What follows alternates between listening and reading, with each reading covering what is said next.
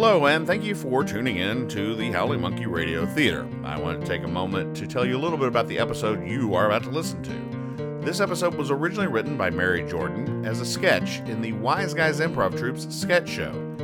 That show was performed in Memphis in May of 2008. The interesting thing about this show is that the cast you're about to listen to is the same cast as performed that show in 2008. Now, be warned, there's a little bit of language in this one, but nothing you can't handle.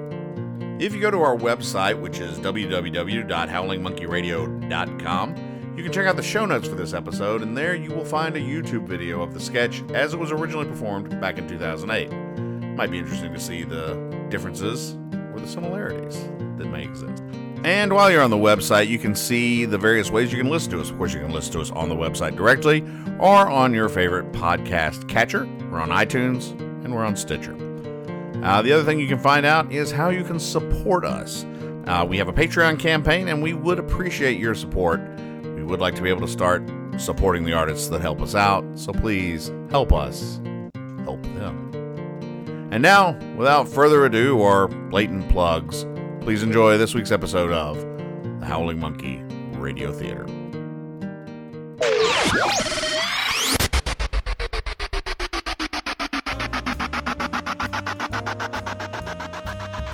Gather around the internet radio machines and warm up your imaginations.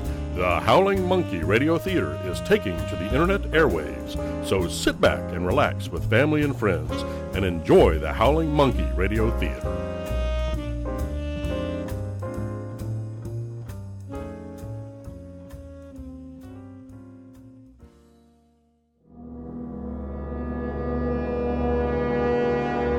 Welcome, listener, to another thrilling installment of the continuing adventures of Johnny Quickmind, boy detective, and his sassy sidekick, Penny Extraneous.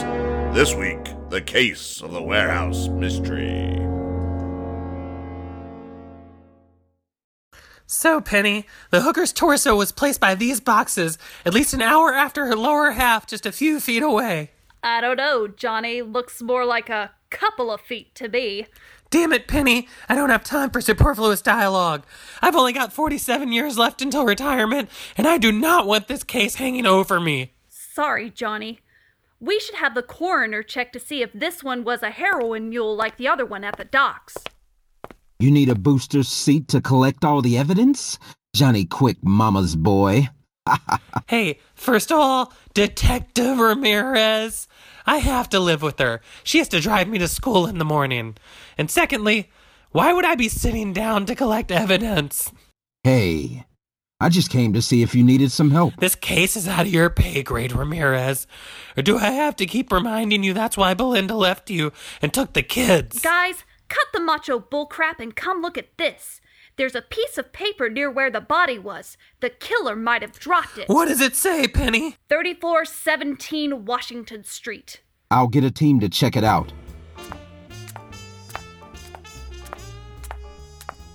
Johnny, sweetheart, you forgot your lunch. Uh, thanks, Mom. You're the best.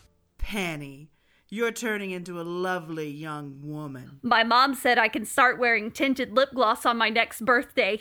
Okay to call it in, Johnny? No, no. I know who the killer is. Johnny solved the case. Have you?